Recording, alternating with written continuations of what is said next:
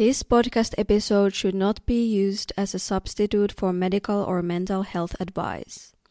Individuals are advised to seek independent medical advice, counseling, and or therapy from a healthcare professional with respect to any medical condition, mental health issue, or health inquiry, including matters discussed on this podcast episode.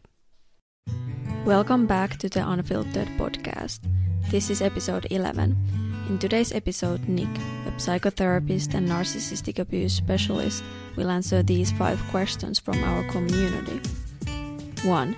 I plan on breaking up with my narcissistic girlfriend soon. What should I expect? How do narcissists react to breakups? 2. Do you have any advice for surviving a narcissistic work environment? I can't just quit. I really need the money right now. 3. Why does my narcissistic father always start huge arguments right around my birthday? Do they need supply so badly that they can't handle a day of me being celebrated? 4. What types of post divorce abuse should I be prepared for if I ignore my narcissist ex hoovering attempts? 5. My daughter has been manipulated by my mother into turning against me. How can I rebuild my relationship with my daughter as quickly as possible?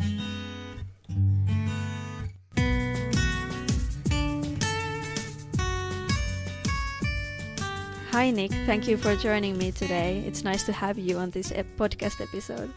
Hi, Juliana. How are you doing? Uh, thanks for having me. Of course. Uh, let's get started right away. So, the first question is I plan on breaking up with my narcissistic girlfriend soon. What should I expect? How do narcissists react to breakups?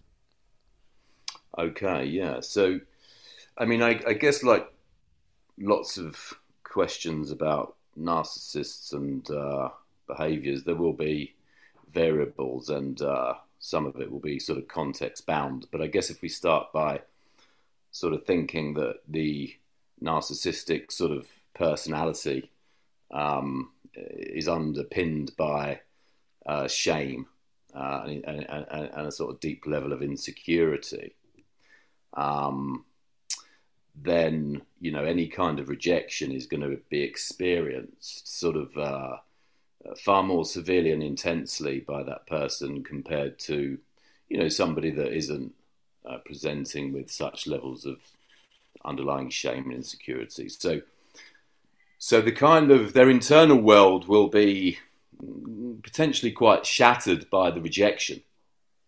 Um, and given that they are the, the narcissist is is generally uh, predisposed to high levels of control and manipulation, um, being rejected, of course, is uh, not in line with their mode of operandi. Mode of operandi, yeah. So rejection is somebody else taking the control away from them. Um, so the responses can be very extreme and and, and varied. Um, you know, I've I've sort of witnessed uh, people breaking down, for instance, having quite significant breakdowns at, at, at such rejection, sort of suicidal, um, because their internal worlds are so fragile um, the lack of control and the the experience of rejection can lead to a sort of suicidal reaction.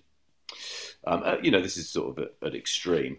Um, more generally, there'll be anger and rage um, and a kind of attempt to obviously regain control. Uh, maybe the regaining of control might be seen in smear campaigns whereby you know they'll start to talk very negatively towards uh, other people outside of the relationship um, in relation to the to the partner who rejected them. Um, there's very little uh, capacity for people with narcissistic personalities um, at, at, varying degrees to take responsibility. So, you know, where one might ordinarily be able to think about the reasons behind such rejection in an ordinary kind of psyche and an ordinary relational dynamic. Um, the narcissist won't be able to take any responsibility. So um, that will that will sort of bounce back in in, in rage and, and attack of, of, of the rejecting partner.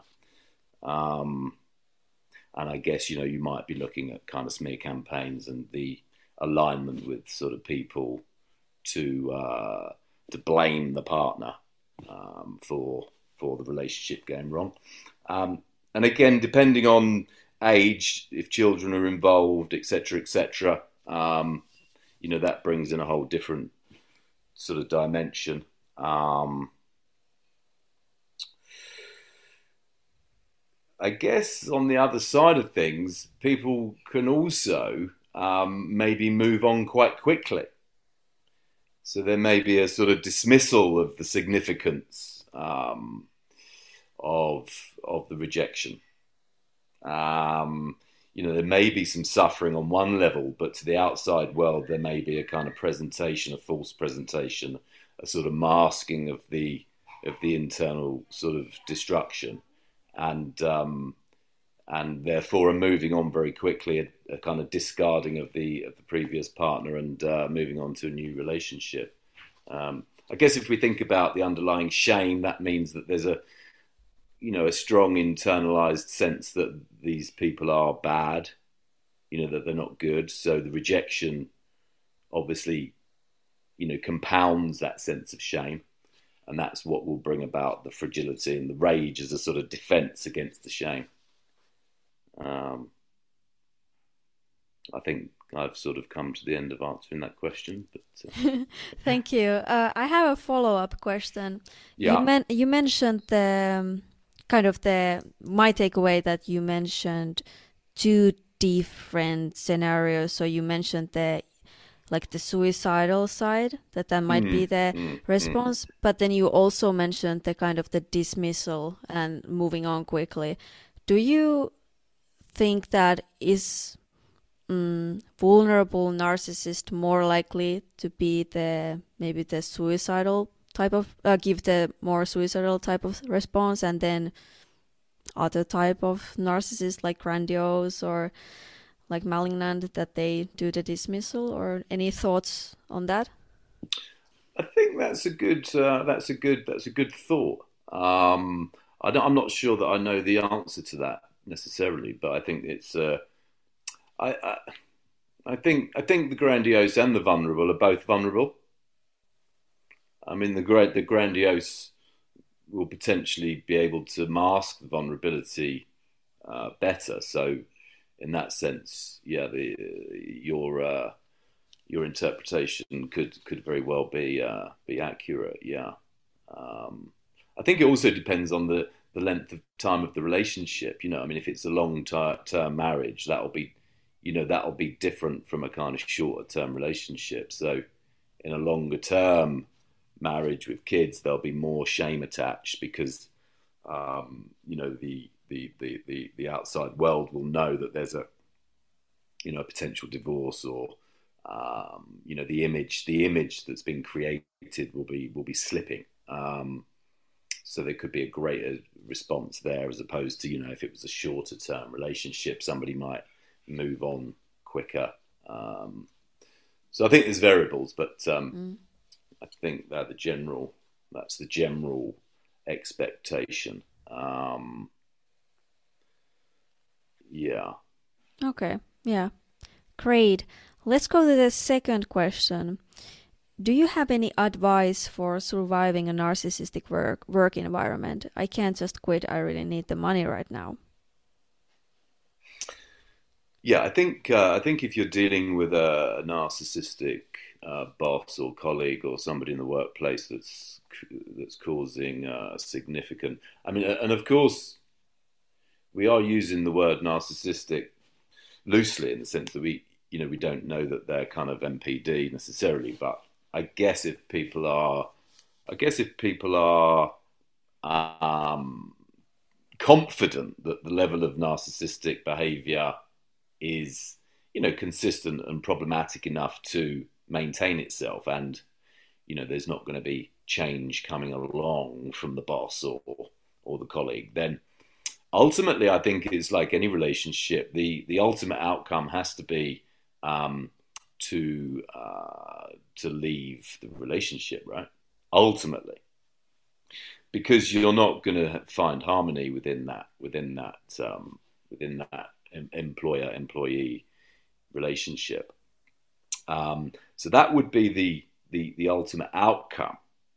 However, obviously, yeah, it's easier said than done. People need to survive, and people need to remain sort of uh, with an income. So I think my advice would be to um, to plan to parallel plan really. So to know that you're leaving, whether that's like in a year's time or six months or whatever, you know, it might depend on the severity of the dynamic. But um, but once you've once you've made that decision and once you've identified that this person is you know problematically narcissistic in a way that's not going to change then you can kind of gain some control because you um, you know you have a plan you have a plan and you've you've seen that person right?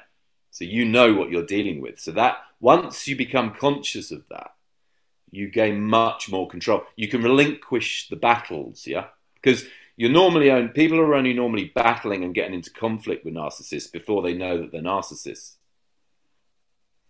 Because you know there's an attempt at normality. There's an attempt at gaining an ordinary um, relational communicational pattern. But once the that starts to shift, and once somebody is conscious of the, of the reality of the narcissistic communication behavior, then you can sit back and say, okay, like this is this is what it is, and then you can stop, you know, trying to uh, manage the relationship. You, it's really important not to let the person know that you know that they are a narcissist or they are problematically narcissistic, whatever. You, you know, as soon as, if you let them know, then that will lead to them probably discarding you from the workplace, or uh, that will bring you more problems. So, so, so you have to play the game. You have to kind of be accommodating. You have to be, uh, you know, avoid the conflict. You have to follow the rules, really. Um, but you're doing it in an informed way. So you will be being controlled, but you'll know that you're being controlled which kind of means that you're not being controlled at some level because you're aware of what's going on. Um, and knowing that you're seeking an exit at the same time. Um, so yeah, trying to uh, trying to avoid the conflict, avoid defensiveness, um, you know, remain agreeable, um, and uh, yeah, start applying for um, researching new job opportunities at the uh, earliest convenience. Yeah, I, I that was a great tip because, like you said, it's not. I think the key point is that there is not more any. There is no more the sense of helplessness once you see that or like you have the knowledge okay this person is problematic in a narcissistic way so even though you still have to follow their rules probably and like you said you you have to but that you are doing it from a place of knowledge and you are not anymore this help helpless person who just doesn't know what's going on yeah exactly but I, and i think it's but i think it is it's important to know that you you will not you know your soul will your soul will be eroded if you continue to never try to believe that you can manage that dynamic ongoingly because you your soul will be sort of eroded slowly and um, and gradually. Yeah. Mm, yeah. Okay, let's go to the third one. Why does my narcissistic father always start huge arguments right around my birthday? Do they do they need supply so badly that they can't handle a day of me being celebrated?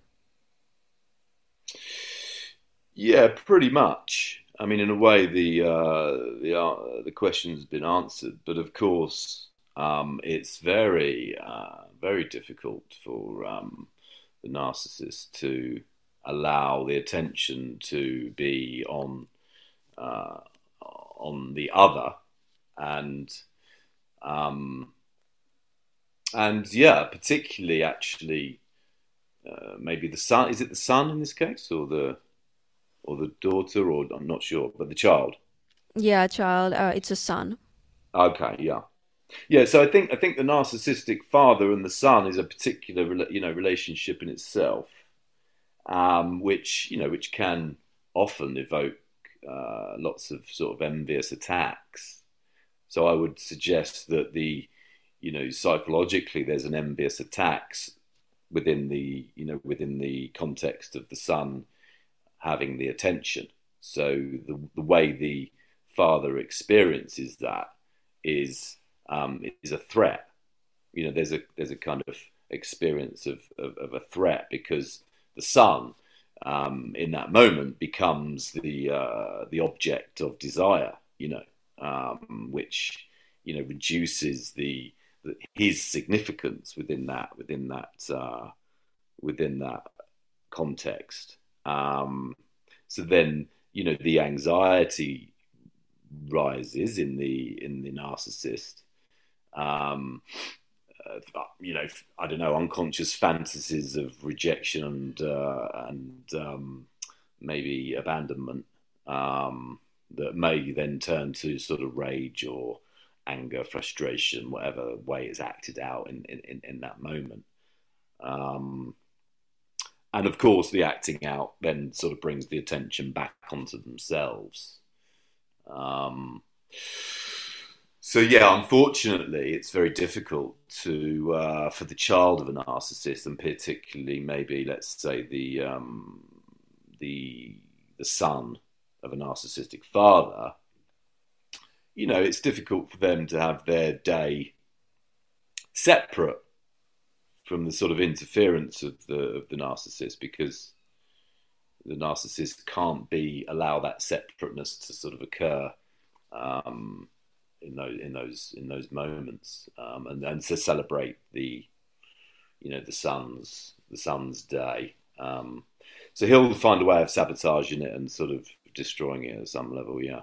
Um, unless, of course, it's uh, you know I guess if the narcissist has done something to create the day, or you know, or maybe not the birthday, but create create something for the, the, the son, which then kind of manifests as a sort of a narcissistic extension, where the where the narcissist can say, "Oh yeah, look, look, look what I've done," you know, look what I've created for, and that that that's slightly different because then he can he can be involved in in that process and gain some supply and and sort of uh, narcissistic feed from that process. Yeah, mm. Mm, that was mm. such a great ad. Like, yeah, I can relate to that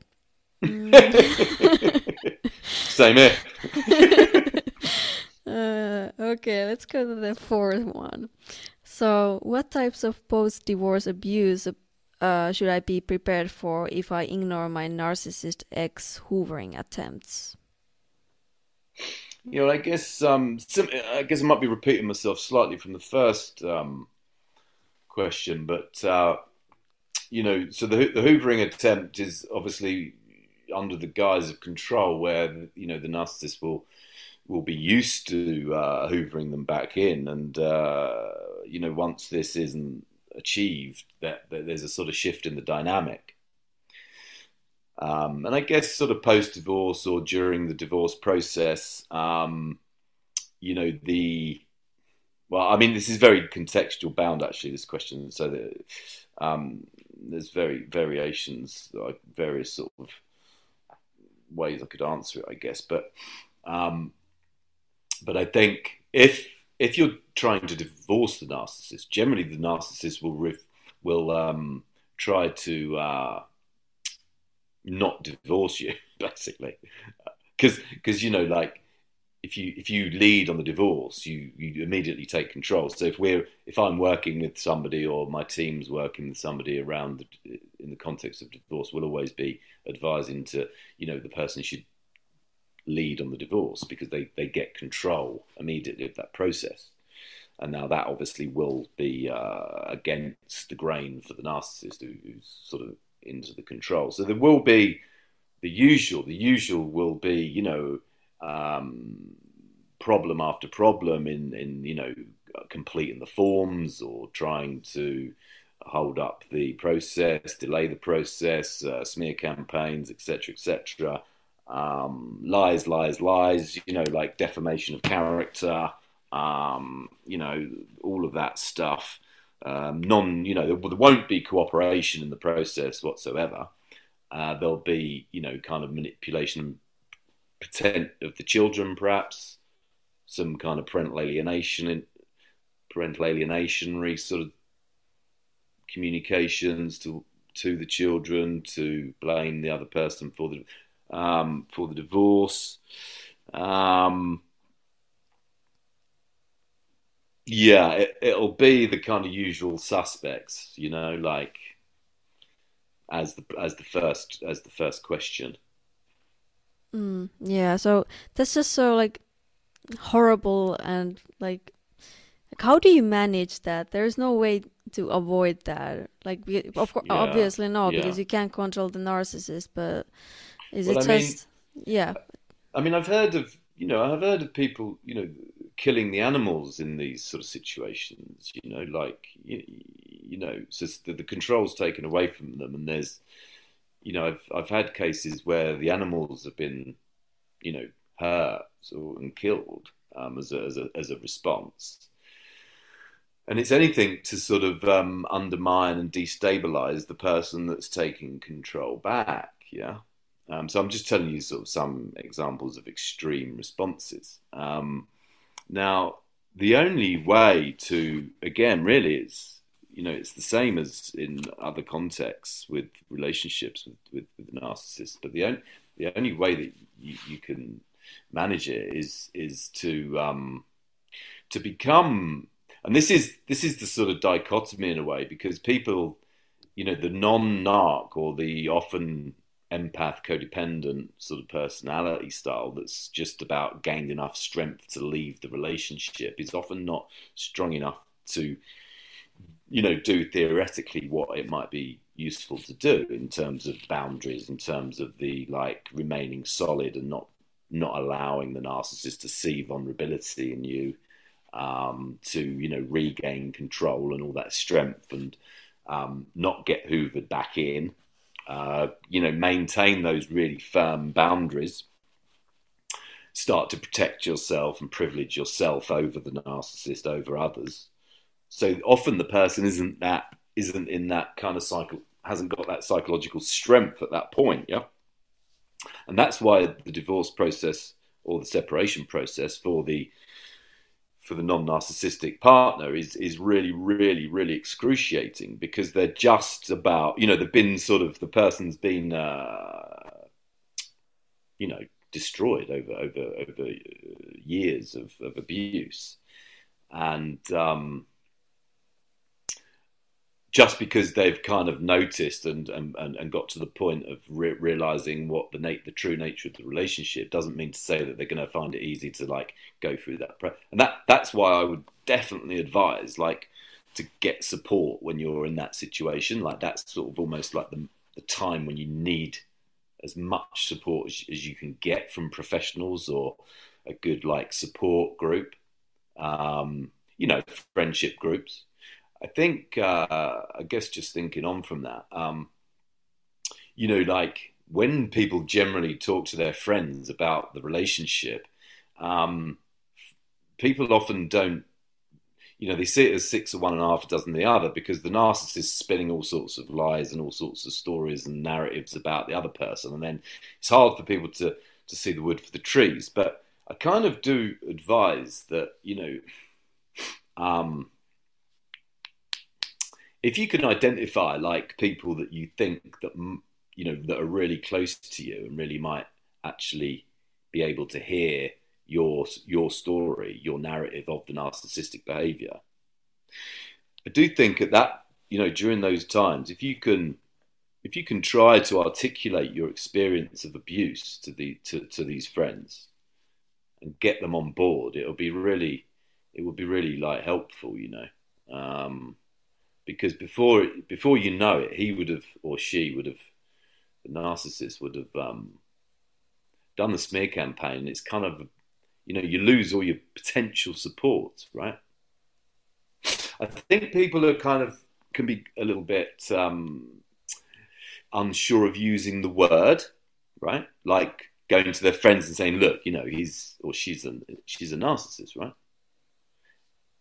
Firstly, because the words far more in the in the in in the language these days, so people are less. I think people are more skeptical about listening to to to that kind of interpretation, but also um, it's a you know you are sort of using a sort of diagnostic word, but I think that if you can describe it and articulate your experience in line with the diagnosis and um, and you know to to people that you feel may trust your your narrative um, I think it's important to use the word because that's what it is. If you're confident that that's what that that's what it is and you've spoke to therapists or you spoke to people that are a bit more you know in the in the know of the the subject then you know you, you need to name it to to, to, to the, your close people and get that support network going as soon as possible you know. Mm, great. So uh, when looking for a support group or looking for any kind of support one uh, when you are in the, a tough situation like that to one has to really identify who are the people who are able to actually support me and who are the people who are not safe for me right now with this subject matter because yeah it's also a real danger to get. If you if you confide or if you trust wrong people they might say something that makes you even doubt yourself more and you know take steps back and maybe yeah. even maybe even you know fall for the hoovering attempts because yeah maybe i should try one more time exactly exactly exactly and i think the single most important thing when you know doing the seeing you know in clinically for me seeing people um, that are in that in that position the the single most i mean i you know i've had like single sessions where you know people like can have a really significant experience in one or two sessions, right? If the person that they're talking to, I mean, in this case, the therapist, can validate that experience and feed back to them um, the, you know, the some some details and uh, knowledge about the narcissistic abuse, right? the validation that people experience can be really powerful. And I think if they can begin to generate that validating experience within the friendship group, then you know that that's going to be really helpful, like throughout the whole process. Because what you don't want to do is to keep going to people and not be able to talk about it because they don't really understand it, right? Because then you're totally isolated, and that's what the narcissist wants. That's what the narcissist actually generated in the relationship. They'll just continue to try to generate that isolation, you know, towards the end of the relationship. Mm-hmm. And I really liked your point when you said that if you are sure what you are, what you are dealing with, you should you should be allowed to and to name it and not kind of fear that well I can't use the name and I can't because yeah I totally agree that you should be allowed to speak because and name it because often people who have been in these relationships are they don't they haven't had the choice to speak up and uh, and then for those who are not yet like unsure or still think that okay well i'm not that comfortable for using that word. We actually have like very great uh, like resource on on on on our platform about how to explain narcissism to others in a way that you can get that support group around you and the nice. point point of that is to always focus on the describing the behavior patterns that you yeah. don't have to use the word narcissist or narcissistic. You can describe the behavior and then people all of a sudden usually people start to get it. They're like oh that's how they behave. And then they start to see the abuse the manipulative nature etc etc and they are not like uh, you know, they don't shut down their brain just because they hear the word narcissist and like, well, you are not a therapist, you're not a mental health professional, you can't say that.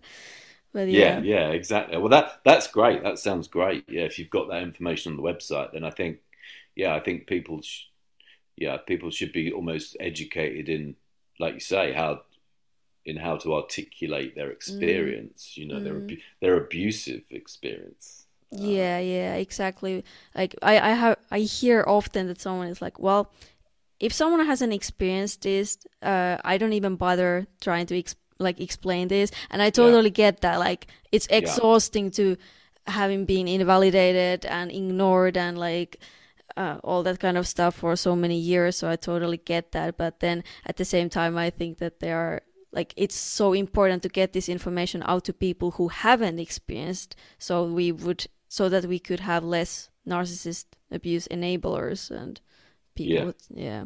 yeah. Absolutely, absolutely. Okay. Uh, let's go to the last question, number five. My daughter, my daughter has been manipulated by my mother into turning against me. How can I rebuild my relationship with my daughter as quickly as possible?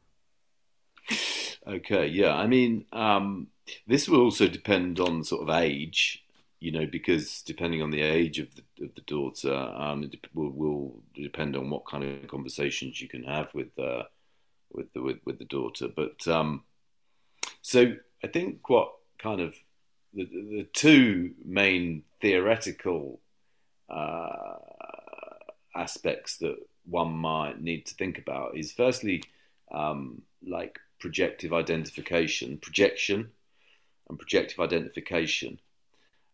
So the the narcissistic grandmother will be projecting into the daughter um, or the granddaughter, um, you know, uh, uh, narratives and uh, emotions of negativity towards towards the mother, yeah, and the uh, the the daughter or the granddaughter will be internalizing those projections.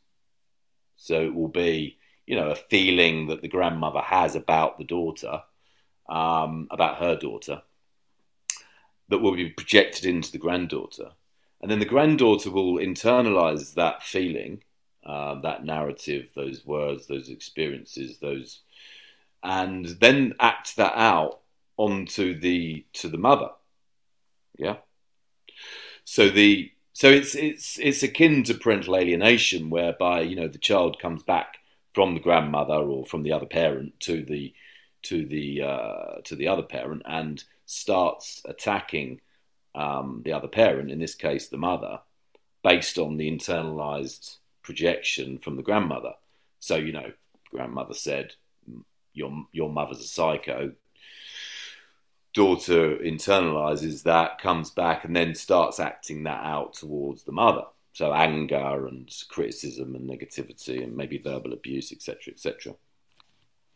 And so what the mother has to do is um, be careful not to internalize the projection a second time round in a way, because of course, if she starts internalizing that projection, and acting that out, then she does become the crazy mother, right? Mm-hmm. And then the daughter's saying, Grandma's right, because like she's acting nuts, like she's shouting at me and like having a go at me, and uh, there's all this conflict. So Grandma must be right. She's uh, she's a lunatic. So the first part, bit of advice is, um, sorry, that was a bit convoluted, but the first bit of advice was um, is for the for the mother must remain calm at all times. Yeah, like the mother must remain adult because the what's the design the design of the grandmother is to is to turn her into a into into a crazy person via this process.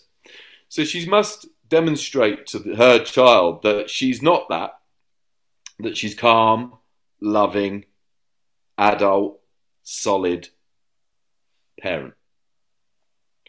Now, obviously, that's easier said than done when you've got a daughter like you know acting all this stuff out. But you you know you have to really you have to really work hard at it. You have to be very boundaried, very calm, non-critical of the you know if she starts criticizing her own daughter then you know that's gonna feed into the narrative etc etc so um, one way or another she has to remain you know as uh, as non-emotional in a way as possible the second thing is that she needs to not criticize the grandmother so the temptation of course is to say what you're talking about, your grandmother's a nutter. And then that puts the child in a double bind because, of course, like, you know, well, mum's saying this, grandma's saying that. Then again, the mother becomes equal to the grandmother. So in the child's mind, you know, um, you, you know, they're both saying negative things about each other so how does she work? Out? First of all, how does she work out who's telling the truth? Um, but uh, but secondly, the of, of course the narcissistic grandmother will do a much better job because narcissists are you know that is that's their job, right? So so she's so she's always going to do a better job at destroying the image of the mother than the mother's going to do at destroying the image of the grandmother. So she's not going to compete. She's just going to fall into the trap of like. Um, thirdly, uh, it, it, puts the child in what's called a double bind, which is um, it's a really like uh, pathological psychological position that sort of uh, uh, a guy called Gregory Bateson discovered, um, I think back in the 60s, um, linked it to kind of the development of schizophrenia, whereby you know children that are in double binds for too long can like lose their mind because they can't see that uh, they can't actually like um, they can't there isn't a, reality so you know if they turn left it's chaos. If, if they turn right, it's chaos. If they turn left, they're disappointing mother. If they turn right, they're disappointing grandmother, right? So they're constantly in a double bind. They're persecuted with whatever way they go, right? So again, the mother doesn't want to start criticizing the grandmother because it will put the child in a double bind. Um, what was going to say? Uh,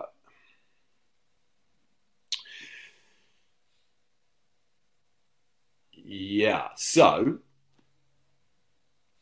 therefore, the, the daughter or the granddaughter, if the grandmother is succeeding in the colonization,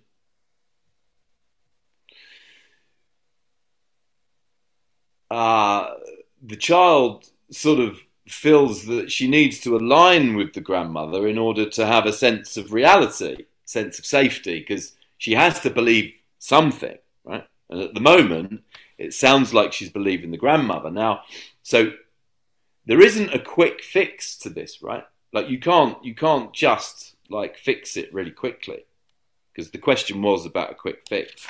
I don't think there is one. Um, I just think that you you know the it's a really really really difficult dynamic. So you can change the grandmother with the father, then it's an even more problematic dynamic. And I've seen it, you know, generally it's it's not very pretty, and it does take years to reverse itself. Um, with the grandmother, it shouldn't take as long because obviously the relationship isn't as significant. But um, so the mother has to be adult, has to be caring, has to be loving. Um, she can, uh, she can, and so ultimately she has to wait for the child to realize that the grandmother is a psycho. Yeah? That can take a bit of time. She can sort of subtly drop hints that the, that the grandmother's a psycho, but she has to do it in a very subtle kind of non-attacking. You know, yeah, you, you know, your grandmother's. She's often a bit strange like that, isn't she? She she can be a bit critical, can't she, at times? You know, of people. So so mother can sort of subtly drop hints to the daughter, to her daughter that you know grandmother's a bit like this, and oh yeah, she used to do that to me when I was a child. She always used to, you know, but but when she's making those communications, it's just really important that that the child doesn't hear it as a criticism because if she's aligned with the grandmother, she'll reject the communication. If she hears it as a more of a subtle, generalized observation and feedback of the grandmother's personality, she'll be more likely to be able to to hear it and, and it'll give her the chance to think about it on her own. So the child will hear it and the child will think, that's some information that doesn't seem prejudiced by mother.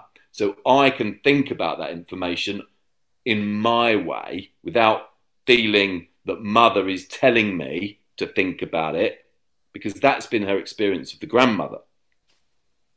Sorry, I'm probably like confusing, like uh, making things, I don't know, but.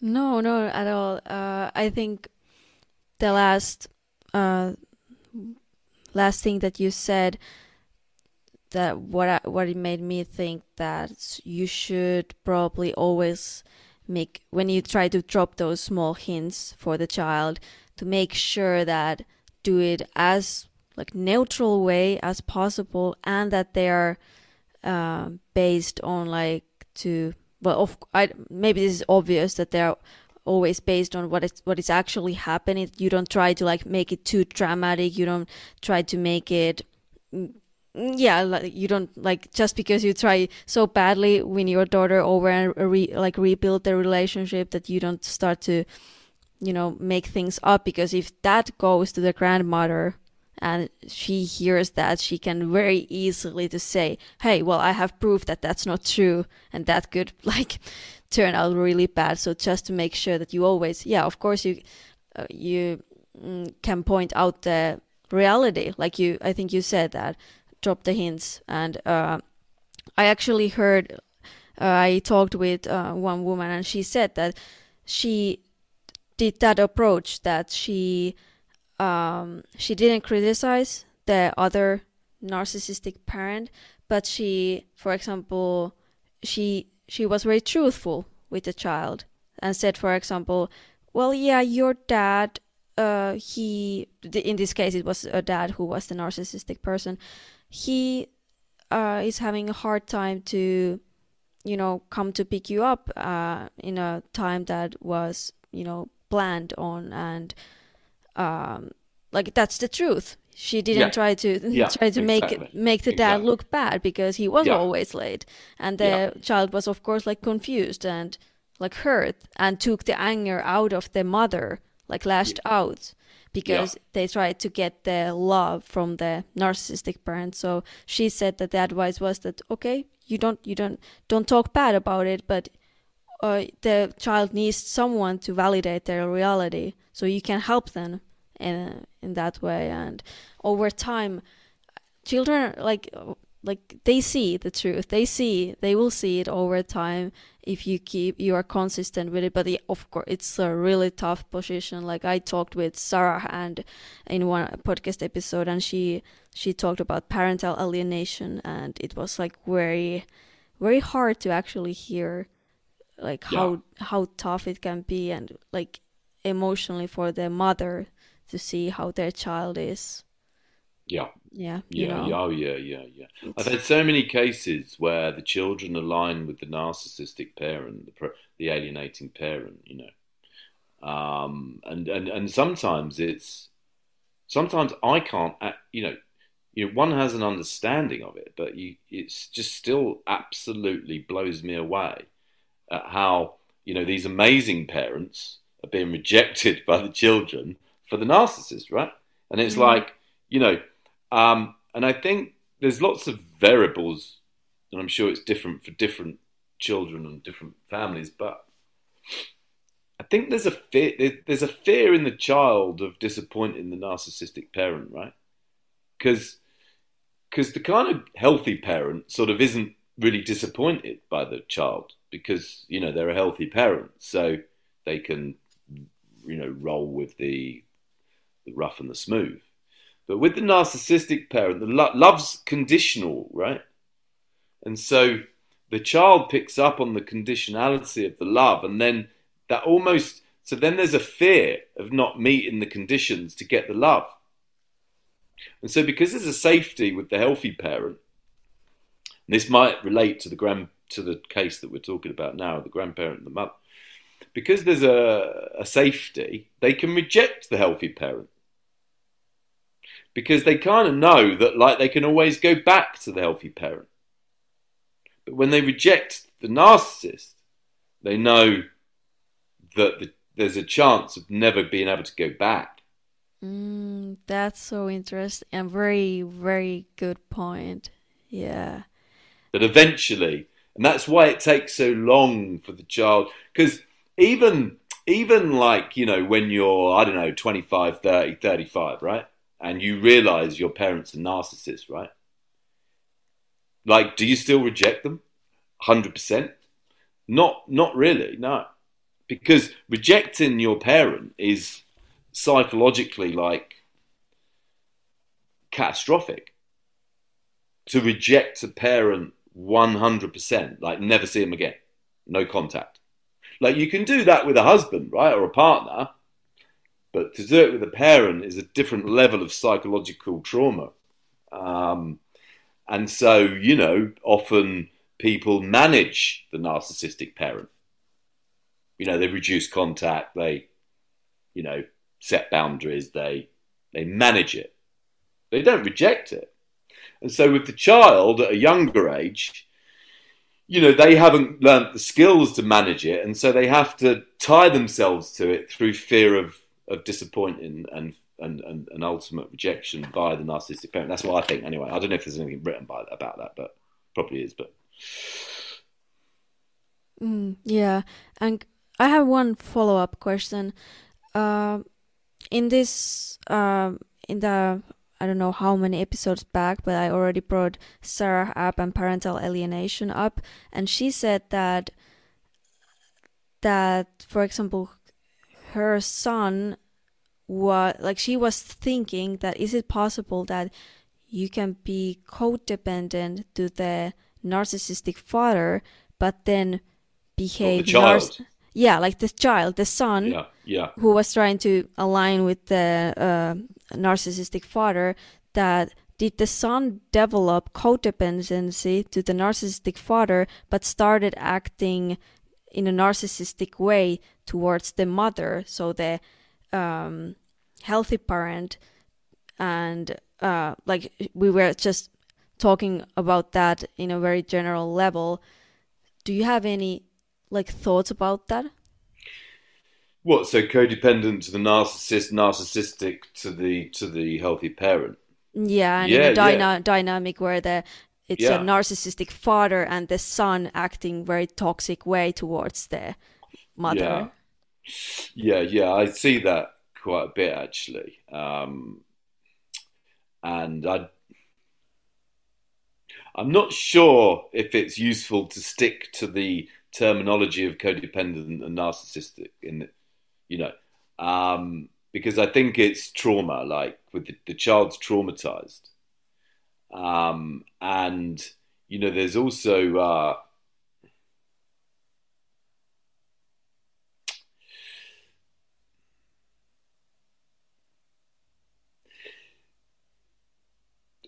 well with the with the father and the son dynamic you know there's there's there's all sorts of gen- genderized dynamics as well, isn't there? Where you know the the uh, you know the attachment to the masculine and the rejection of the feminine becomes quite toxic and, and but quite you know within that sort of Oedipal dynamic, um, it becomes acted out uh, on a on a sort of uh, yeah genderized basis. Um, but yeah, the the narcissistic behavior that will be coming the the, the way of the healthy parent. Um, I think it's more useful to start thinking about that in terms of um, yeah, parental alienation and ag- aggression and rage, and uh, maybe even a kind of deep deeper kind of seated sort of anger towards the healthy parent for not protecting the child against the narcissistic parent. Um,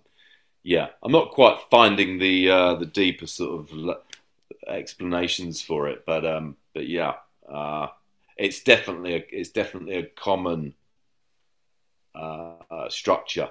Yeah. Mm, mm. Okay. Um, they, maybe that was more my question. Like, is it a like a real thing, and like, do you see it often happening? And oh yeah, yeah, yeah, yeah. without a doubt, without a doubt, yeah. Okay. Yeah. Great. Um, Today we had some really great questions and great answers. So thank you for listening to this episode and thank you Nick a lot for joining the this episode and answering all these questions. Thank you Juliana. It's been a pleasure.